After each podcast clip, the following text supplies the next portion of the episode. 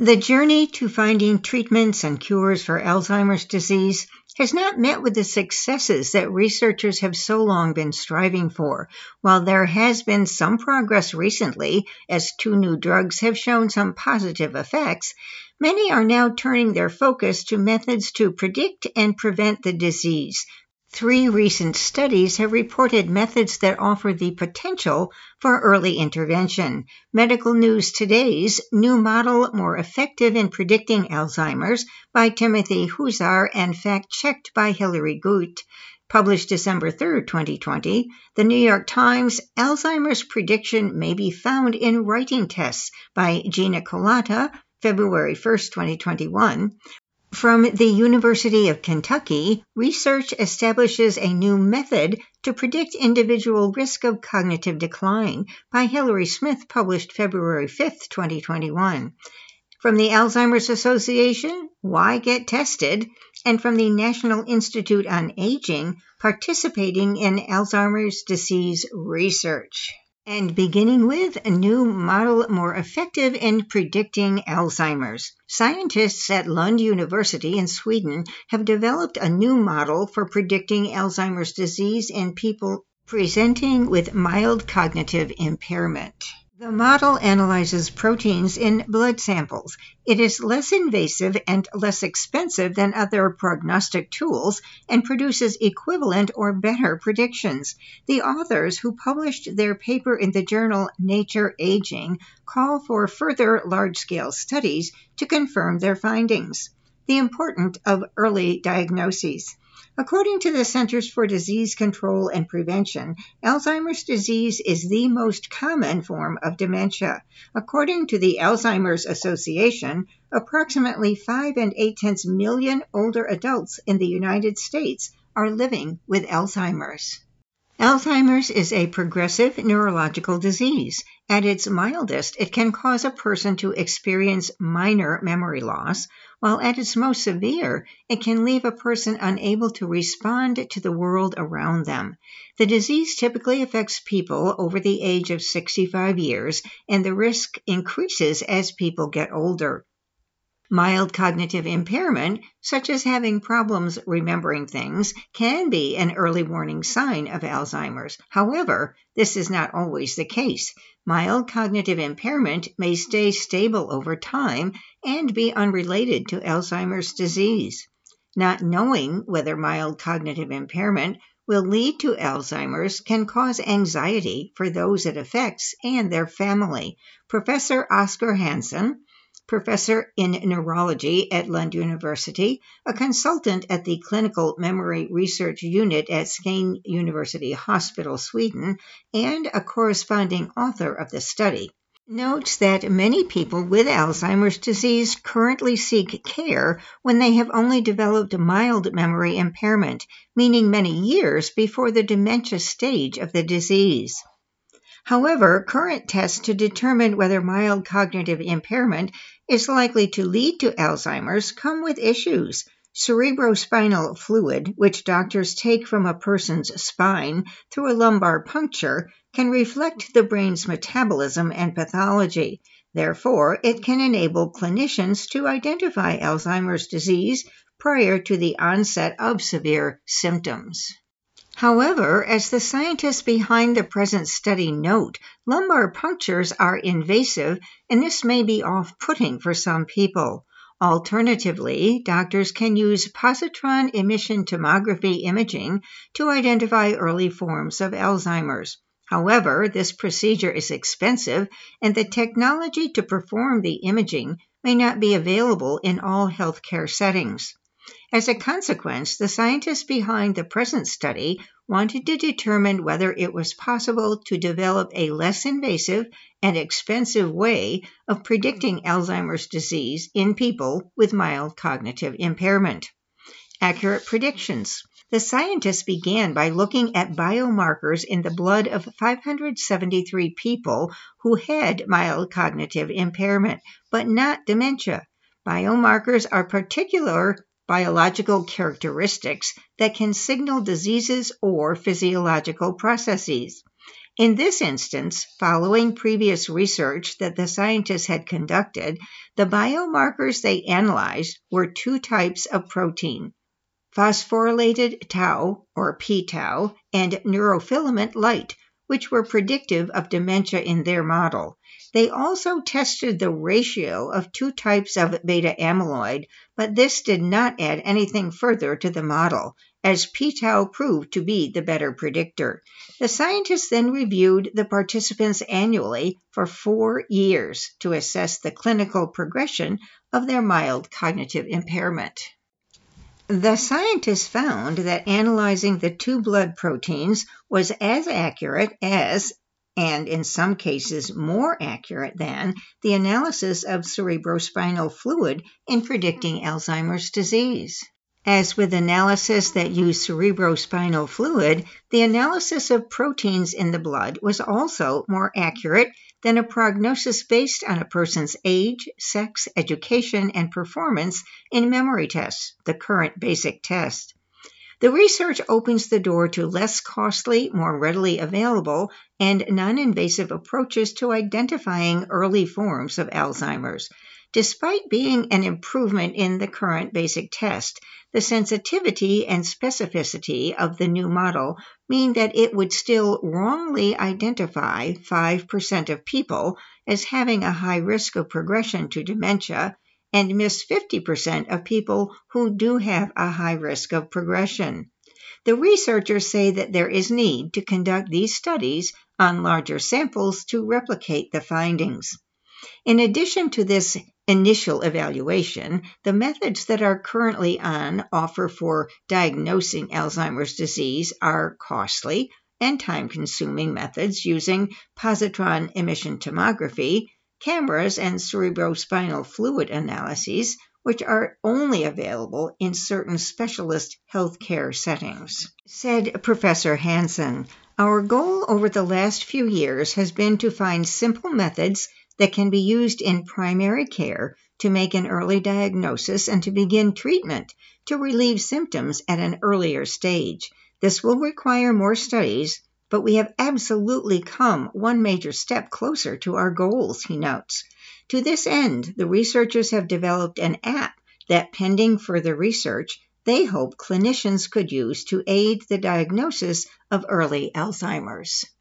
And now, as a former teacher, I found this next process quite interesting. Alzheimer's prediction may be found in writing tests by Gina Kolata.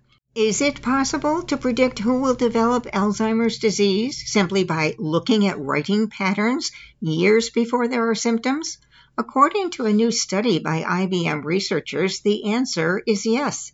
And they and others say that Alzheimer's is just the beginning. People with a wide variety of neurological illnesses have distinctive language patterns that investigators suspect may serve as early warning signs of their diseases. For the Alzheimer's study, the researchers looked at a group of 80 men and women in their 80s. Half had Alzheimer's and the others did not. But seven and a half years earlier, all had been cognitively normal.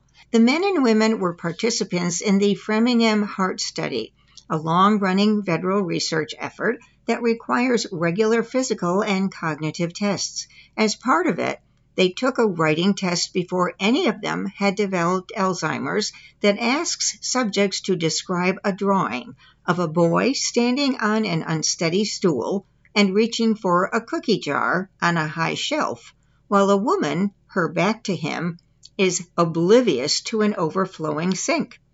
The researchers examined the subject's word usage with an artificial intelligence program that looked for subtle differences in language. It identified one group of subjects who were more repetitive in their word usage at that earlier time when all of them were cognitively normal. These subjects also made errors, such as spelling words wrongly or inappropriately capitalizing them, and they used telegraphic language meaning language that has a simple grammatical structure and is missing subjects and words like the, is, and are. The members of that group turned out to be the people who developed Alzheimer's disease. The AI program predicted with 75% accuracy who would get Alzheimer's disease, according to the results published recently in the Lancet Journal. We had no prior assumption that word usage would show anything, said Ajay Royyuru, Vice President of Healthcare and Life Sciences Research at IBM Thomas J. Watson Research Center in Yorktown Heights, New York, where the AI analysis was done. Alzheimer's researchers were intrigued, saying that when there are ways to slow or stop the illness, a goal that so far remains elusive, it will be important to have simple tests that can warn early on that without intervention, a person will develop the progressive brain disease. What is going on here is very clever, said Dr. Jason Karlawish, an Alzheimer's researcher at the University of Pennsylvania. Given a large volume of spoken or written speech, you can tease out a signal. For years, researchers have analyzed speech and voice changes in people who have symptoms of neurological diseases Alzheimer's, ALS, Parkinson's, frontotemporal dementia, bipolar disease, and schizophrenia, among others.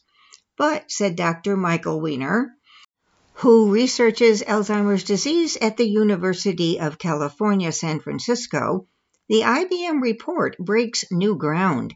This is the first report I have seen that took people who are completely normal and predicted with some accuracy who would have problems years later, he said. The hope is to extend the Alzheimer's work to find subtle changes in language use by people with no obvious symptoms, but who will go on to develop other neurological diseases. Each neurological disease produces unique changes in speech, which probably occur long before the time of diagnosis, said Dr. Murray Grossman, a professor of neurology at the University of Pennsylvania and the director of the university's Frontotemporal Dementia Center. He has been studying speech in patients with a behavioral form of frontotemporal dementia, a disorder caused by progressive loss of nerves in the brain's frontal lobes. These patients exhibit apathy and declines in judgment, self control, and empathy that have proved difficult to objectively quantify. Speech is different, Dr. Grossman said, because changes can be measured. Early in the course of that disease, there are changes in the pace of the patient's speech, with pauses distributed seemingly at random. Word usage changes too. Patients use fewer abstract words. These alterations are directly linked to changes in the frontotemporal parts of the brain, Dr. Grossman said, and they appear to be universal, not unique to English. Dr. Adam Boxer, director of the Neurosciences Clinical Research Unit at the University of California, San Francisco, is also studying frontotemporal dementia. His tool is a smartphone app his subjects are healthy people who have inherited a genetic predisposition to develop the disease. His method is to show subjects a picture and ask them to record a description of what they see. We want to measure very early changes, five to 10 years before they have symptoms, he said. The nice thing about smartphones, Dr. Boxer added, is that you can do all kinds of things. Researchers can ask people to talk for a minute about something that happened that day, he said, or to just repeat sounds like ta ta ta ta ta. Dr. Boxer said he and others were focusing on speech because they wanted tests that were non invasive and inexpensive. Dr. Cheryl Corcoran, a psychiatrist at Icahn School of Medicine at Mount Sinai in New York, hopes to use speech changes to predict which adolescents and young adults at high risk for schizophrenia may go on to develop the disease. Drugs to treat schizophrenia may help those who are going to develop the disease, but the challenge is to identify who the patients will be. A quarter of people with occasional symptoms saw them go away, and about a third never progressed to schizophrenia, although their occasional symptoms persisted. Guillermo Cecchi, an IBM researcher who was also involved in the recent Alzheimer's research, studied speech in 34 of Dr. Corcoran's patients, looking for flight of ideas, meaning the instances when patients were off track when talking and spinning off ideas in different directions. He also looked for poverty of speech, meaning the use of simple syntactic structures and short sentences. In addition, Dr. Cecchi and his colleagues studied another small group consisting of 96 patients in Los Angeles, 59 of whom had occasional delusions. The rest were healthy people and those with schizophrenia. He asked these subjects to retell a story that they had just heard, and he looked for the same telltale speech patterns. In both groups, the artificial intelligence program could predict with 85% accuracy which subjects developed schizophrenia three years later. It's been a lot of small studies finding the same signals, Dr. Corcoran said. At this point, she said, we are not at the point yet where we can tell people if they are at risk or not. Dr. Cecchi is encouraged, though he realizes the studies are still in their infancy. For us, it is a priority to do the science correctly and at scale, he said. We should have many more samples. There are more than 60 million psychiatric interviews in the U.S. each year, but none of those interviews are using the tools that we have. The author, Gina Kolata, writes about science and medicine and has twice been a Pulitzer Prize finalist. And now from the University of Kentucky, research establishes a new method to predict individual risk of cognitive decline. By Hilary Smith. The early prognosis of high risk older adults for amnesic mild cognitive impairment, AMCI, using non invasive and sensitive neuromarkers is key for early prevention of Alzheimer's disease. A recent study published in the Journal of Alzheimer's Disease by researchers at the University of Kentucky establishes what they believe is a new way to predict the risk years before a clinical diagnosis. Their work shows that direct measures of brain signatures during mental activity are more sensitive and accurate predictors of memory decline than current standard behavioral testing. Many studies have measured electrophysiological rhythms during resting and sleep to predict Alzheimer's risk. This study demonstrates that better predictions of a person's cognitive risk can be made when the brain is challenged with a task.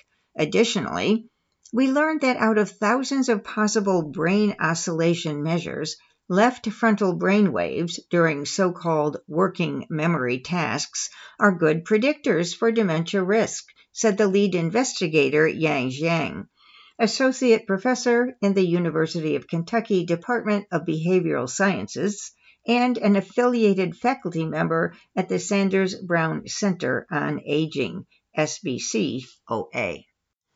When looking for a specific car in a large parking lot, Older persons increasingly make more mistakes and take more time than young people due to brain and cognitive aging. Jiang says it has already been reported that brain waves associated with that type of daily memory task differ in cognitively normal older people than those of patients with memory loss and dementia. For this study, researchers followed healthy older adults for 10 years. They reported that a specific pattern of frontal brain waves during an everyday memory task predicts a person's risk of cognitive impairment roughly five years before clinical diagnosis. This pattern was not observed in older people who remained cognitively normal over the next 10 years. Jiang says predicting and preventing cognitive decline is very important to allow preventive measures such as lifestyle changes and for researchers to help achieve a greater quality of life for the rapidly growing aging population. Compared to current methods using neuroimaging as biomarkers, this method of measuring can be easily set up in clinics. It's non invasive, fast, and affordable. Also, reliably predicting the risk of cognitive decline in an individual is new. Our older participants will soon be able to have a better version of brainwave tests here at the University of Kentucky. The clinical and translation work of this study was a team science effort with multiple investigators from the University of Kentucky's Sanders Brown Center on Aging, serving as co authors, including Erin Abner, Richard Kryscio, Greg Zika, Fred Schmitt, Charles Smith, and collaborators from the Oak Ridge National Laboratory, University of Tennessee, and the Institute of Psychology in Beijing, China. This project was brought to SBCOA by scientists at the Oak Ridge National Laboratory, co author Nancy Munro, to David Wekstein and doctors William Markesbery and Charles Smith nearly 15 years ago with funding from the Department of Energy. The research team received funding from the National Institutes of Health in recent years to expand this work in large scale and diverse populations. Jiang says their longitudinal study underscores the importance of having a successful Alzheimer's Research Center at the University of Kentucky. Linda Van Eldik, director of the Sanders Brown Center on Aging, said this further emphasizes the long standing national and international reputation of the UK's Sanders Brown Center on Aging. The Alzheimer's Disease Facts and Figures Special Report offers this on why you should get tested if you notice any of the 10 warning signs of Alzheimer's disease in yourself or someone you know. You should schedule an appointment with your doctor, as an early diagnosis of Alzheimer's provides a range of benefits for the individuals who are diagnosed. There are medical benefits, emotional and social benefits, more time to plan for the future, and cost savings. Some of the medical benefits begin with first signs. Getting checked by your doctor can help determine if the symptoms you are experiencing are truly due to Alzheimer's or some other, perhaps even treatable condition. If Alzheimer's is the cause, an early diagnosis allows you access to treatments. While current medications do not prevent, stop, or reverse Alzheimer's, they can help lessen the symptoms, such as memory loss and confusion, for a limited time. An early Alzheimer's diagnosis provides you with a better chance of benefiting from treatment. An opportunity to participate in clinical trials. An early diagnosis makes individuals eligible for a wider variety of clinical trials which advance research and may provide medical benefits. A comment from Jay Smith If we could have had a correct diagnosis for my wife even two years earlier, it would have given us more time to plan and to accomplish things that we always wanted to do. An early diagnosis offers a chance to prioritize your health. Some lifestyle changes, such as controlling blood pressure, stopping smoking, participating in exercise, and staying mentally and socially active may help preserve cognitive function. Emotional and social benefits. Receiving an early Alzheimer's diagnosis may help lessen anxieties about why you are experiencing symptoms.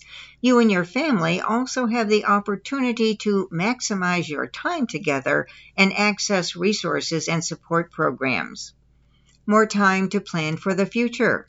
Map out your plan to approach Alzheimer's with Alzheimer's Navigator, an online tool that helps individuals living with Alzheimer's, their families, and caregivers create a customized action plan to proactively face the disease. Do you know who you would want to make decisions for you in the event you're no longer able to?